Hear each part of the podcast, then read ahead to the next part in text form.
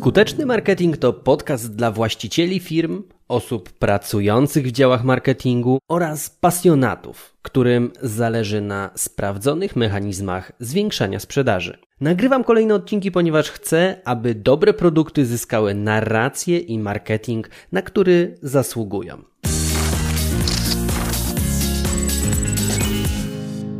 Czego firmy nie robią, a powinny? Otwieram taki worek, który właściwie się nie kończy, ale zwróciłem uwagę na takie błędy, które właśnie zaobserwowałem u przedsiębiorców, a niektóre u siebie. Muszę się do tego przyznać, niektóre sam popełniałem, więc w jaki sposób z pewnych rzeczy wybrnąłem, o tym będzie ten odcinek. Ale na początek takie wprowadzenie, żeby lepiej zrozumieć temat. Z moim trenerem na siłowni, z Michałem, przegadałem setki godzin. Wiele z nich dotyczyło tego, co powinienem robić po wyjściu z siłowni. No i Michał namawiał mnie do tego, abym oprócz treningów takich siłowych biegał. No, chociaż on sam nie biega.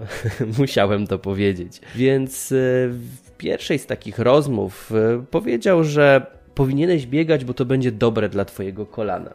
No, zrobił dobrze, powiedział, co trzeba zrobić i uzasadnił dlaczego. No, ale to nie zadziałało. W trakcie kolejnej rozmowy dorzucił: musisz biegać, aby mieć sprawną nogę. No, tu już było trochę mocniej. A całkiem niedawno z jego ust padło takie zdanie: jak nie zaczniesz biegać, to nigdy nie będziesz miał sprawnej nogi. No i jak myślisz, które z tych zdań zadziałało najlepiej? No, to najmocniejsze. No i teraz przechodząc już do rzeczy, stworzyłem taką listę błędów, pomyłek, które bardzo często spowalniają działania, a w niektórych przypadkach wręcz sabotują rozwój przedsiębiorstwa. Zaraz pewnie powiesz też, że nie masz czasu na to wszystko. No właśnie, być może nie masz czasu na naprawdę ważne rzeczy, bo... a zresztą...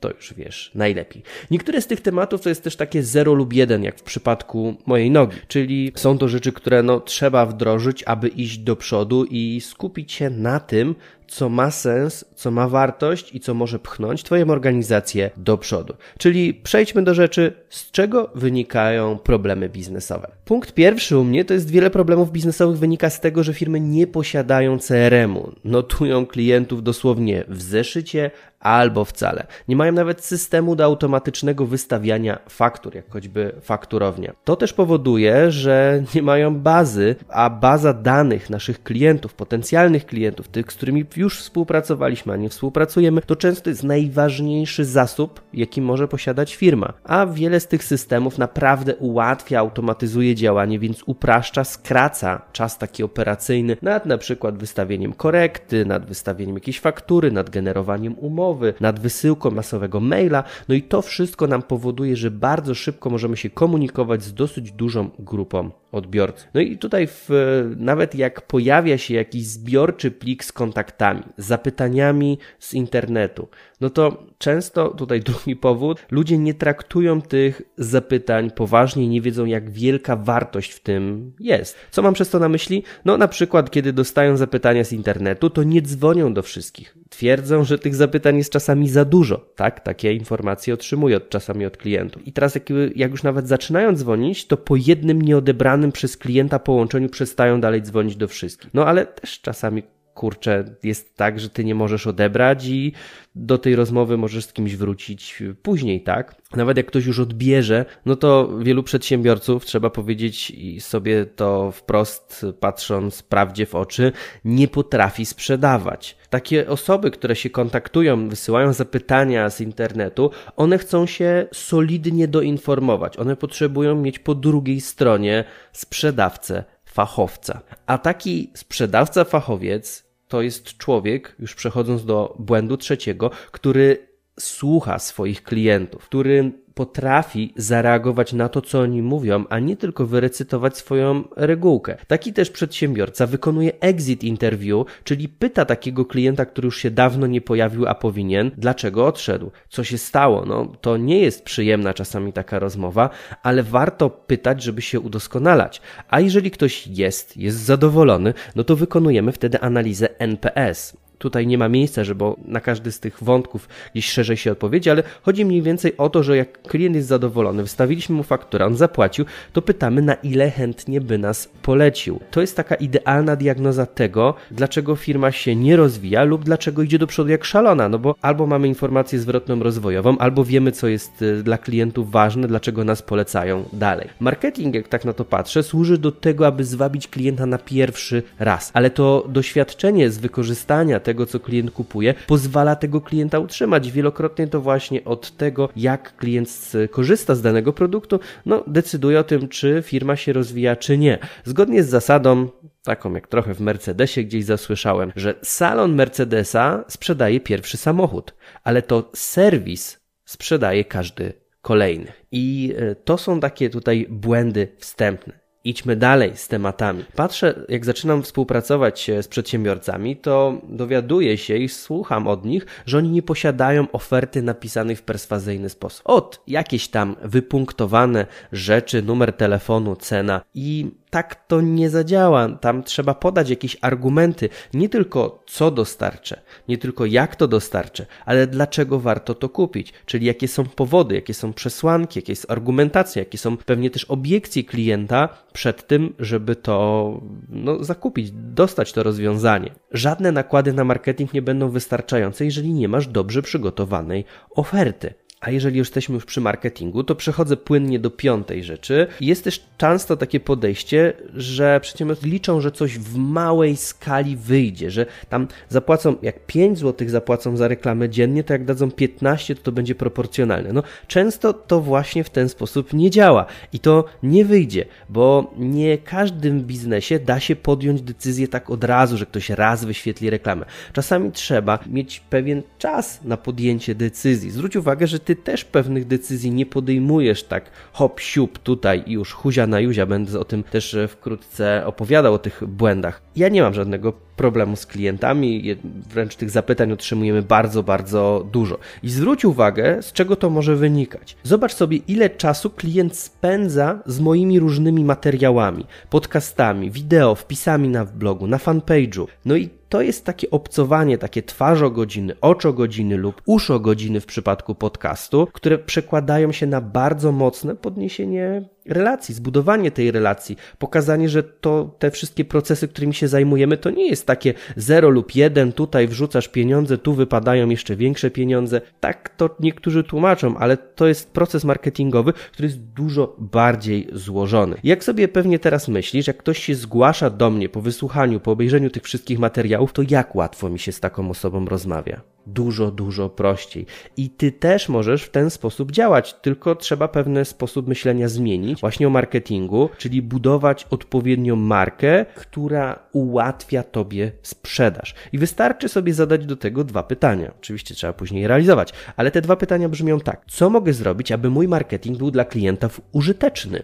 Jak mogę stać się w oczach naszego klienta, w oczach twojego klienta obiektywnym doradcą? Albo dużo prostsze pytanie, czego mogę nauczyć go bezpłatnie, na jakie pytania mogę mu odpowiedzieć. I wiesz co, jak nawet odpowiesz sobie na te dwie rzeczy, to ja nie znam ani jednej marki, która dzieliłaby się rzetelną, najlepszą wiedzą i jednocześnie narzekała na brak klientów. Uwielbiam osoby, które potrafią zadawać dobre pytania w trakcie rozmowy sprzedażowej, gdzie ja mogę sobie pewne obiekcje, pewne niuanse zrozumieć dzięki temu, że ona zada dobre pytanie, zdefiniuje to pytanie. I jak można taką osobę nazwać, która zadaje dobre pytania? No, dla mnie jest to profesjonalista. I na co jeszcze powinien zwrócić uwagę taki profesjonalista? Na to, że oprócz swojej ekspertyzy powinien też budować swój profesjonalizm, budować dobre pierwsze wrażenie. I często, znowuż, przedsiębiorcy, już tutaj w szóstym błędzie, oni zapominają o tym, że pierwsze wrażenie buduje się tylko raz. Co przez to rozumiem? To, jakimi zdjęciami się komunikujesz w internecie. Czy te zdjęcia są zrobione byle jak, rozmazane, ciemne, nieobrobione? Jak wyglądają twoje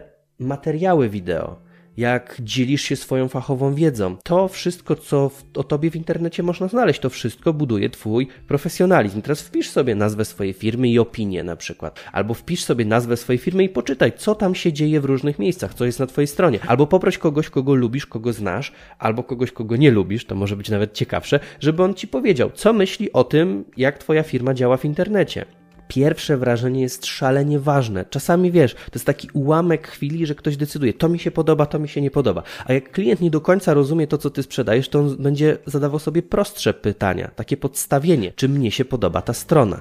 Czy mnie się podoba, jak to jest wszystko opisane? I to są takie decydujące czasami fragmenty, kiedy ty możesz mieć przewagę nad swoją konkurencją, nawet nie wchodząc w kwestie produktowe. Niestety takie podejście, kiedy jesteś fachowcem, kiedy masz dobrą oprawę, to bardzo często powoduje, że wyczerpuje się zasób dobowy. To znaczy, że jak robisz dobre rzeczy, jak dobrze o nich opowiadasz, to zgłasza się do ciebie tyle osób, że nie masz czasu się tym wszystkim zajmować. I tu błędem jest kolejny ósmy punkt, czyli jak już masz taki moment, no to nie wdraża firma automatyzacji. To ty nie wdrażasz automatyzacji, to przedsiębiorcy nie wdrażają automatyzacji, powiadomień, procesowości, że jak coś takiego się zadzieje, to automat wyśle konkretną wiadomość. To automat będzie wtedy się komunikował z klientem, a ty zrobisz to, co jest najważniejsze. Jest wiele takich programów, które za ciebie wykonają pracę. Ja to trochę porównuję do tego, jakby właśnie jeździć z tymi taczkami do połowy pustymi, no i nie mieć czasu na nic, co ważne, tak jakby ten czas dosłownie zanikł, gdzieś nam wyparował. I czasami jest taki dzień, wiesz, że kończysz go i w sumie sama praca jakaś administracyjna została wykonana, a firma nie poszła do przodu. Są jednak, tu już troszeczkę tak się podśmiewując, rzeczy, które wychodzą tak jakby przed szereg. I pochylenie się nad nimi, to każda minuta ma taki głębszy sens. Co mam na myśli? Ano na przykład dobór firmowych długopisów i powiększania logo na różnych materiałach. Na to przedsiębiorcy zawsze mają czas. I nawet mają czas na to, żeby oglądać swoją stronę w powiększeniu, w pomniejszeniu, w odwróconym tablecie i trzysta sześćdziesiąt sześć sposobów na to, jak znaleźć gdzieś tam jakąś dziurę, zamiast zająć się tym, co naprawdę ważne. To jest taki przykry obrazek pokazujący, w jaki sposób wyznacza się priorytety, gdzie kładzie się siłę nacisku. Te detale, takie właśnie ten długopis, to, że tam strona, jak ją przybliżysz do sto pięćdziesiąt procent, to coś innego będzie się tam wyświetlało, coś się będzie źle łamało, no to nie ma tak naprawdę znaczenia, bo to jest jakiś ułamek. Ja, ja bardzo lubię stosować w tym miejscu zasadę Pareto, że dwadzieścia procent działań, dwadzieścia procent nakładów na działania ma wpływ na ile? osiemdziesiąt procent. Efektów. I tu już yy, owszem, yy, strona jest ważna, przechodząc do punktu dziewiątego, dziewiątego błędu. Ludzie czasami liczą na to, że na przykład pomimo tego, że mają, znaczy mają dobry produkt, ale myślą, że go sprzedadzą pomimo całkowicie kijowej strony, z której nic nie wynika, są jakieś takie przypadkowe teksty, pomimo zaniedbanych profili w social mediach, pomimo tego, że jak wysyłają jakąś odpowiedź klientowi na zapytanie ofertowe, to jest to jakieś za, takie po prostu, no nic z tego nie wynika, cena jest rozłożona na czternaście różnych elementów i klient nawet nie wie, ile z tego ma zapłacić. Myślisz, że klientowi się będzie chciało dostrzegać jakiś ukryty potencjał w tym wszystkim, co się prezentuje? No, takie sytuacje, tak szczerze, to się raczej nie zdarzają nawet na filmach. Szczególnie na początku współpracy, kiedy się tą opinię tworzy o kimś, to bardzo często detale mają znaczenie w takim podejściu, że okej, okay, ta strona może w tej rozdzielczości jakiejś tam nie działać tak dobrze, no ale jak w ofercie nie ma tego, co faktycznie firma robi, albo pojawia się to, że te zdjęcia na przykład prezentujące produkt są niedoświetlone, są brzydkie, no to klient pójdzie tam, gdzie będzie to lepiej dopracowane, kto będzie budził w nim pozytywne emocje, będzie dawał poczucie bezpieczeństwa. I teraz, skoro już przy emocjach idziemy, to przejdźmy sobie do nich, bo one mają też tą pozytywną rolę, ale jest ciemna strona emocji. Kiedy to przedsiębiorcy zaczynają budować właśnie całą firmę na emocjach, na fochach, na swoim ego, które jest czasami głośniejsze od nich samych. Swoją drogą, kiedyś w ogóle nagrałem takie wideo na Instagrama z cyklu Minutowe Rozkminy, można sobie wpisać, poszukać gdzieś tam na moim Instagramie i tam dałem taką wskazówkę, aby raz dziennie dla zdrowotności spuścić swoje ego w toalecie. No i rozszerzając ten wątek, przedsiębiorcy czasami właśnie czymś się tak jarają, czymś, co jest nieważne, albo co jest w ogóle słabe, nie, niedobre.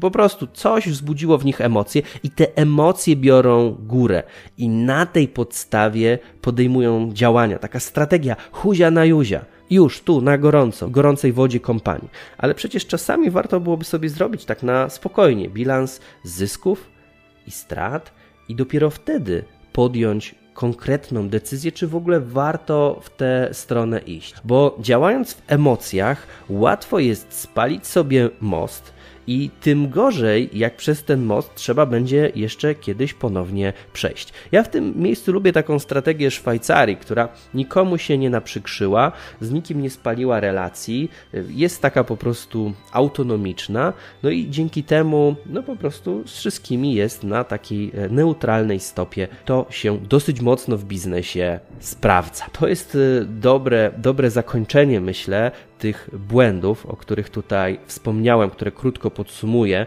Po pierwsze, brak C R M u. Po drugie, brak poważnego podejścia do tego, jak się ktoś do Ciebie zgłosi z internetu. Po trzecie, brak słuchania klientów. Po czwarte, brak oferty, takiej konkretnej, perswazyjnej. Po piąte, brak odpowiednich nakładów na marketing. Po szóste, brak pierwszego wrażenia dobrego. Dalej, brak automatyzacji. Dalej, brak właściwych priorytetów. Kolejny, brak stron internetowych i zadbania o całą oprawę marketingową. Brak racjonalnego podejścia do prowadzenia biznesu i robienia go na emocjach. I tym odcinkiem ja nie chcę nikogo atakować i pomimo tego, że mówię być może o sytuacjach, które występują w Twojej firmie, mam nadzieję, że pokazując ją na tych przykładach, zaczynasz powoli dostrzegać, że niektóre rzeczy nie są takie, jak powinny, a mimo to się je robi. Warto sobie przemyśleć, ile z tych rzeczy na przykład robimy nieświadomie lub nawet po prostu nie wiemy, że coś takiego robimy, a to jakby nie patrzeć, sabotuje nasze biznesowe aktywności. Liczę na to, że po wysłuchaniu tego odcinka rozszerzy się Twój sposób patrzenia na marketing. Tymczasem słuchaj, wdrażaj i zarabiaj. Ja trzymam za Ciebie kciuki.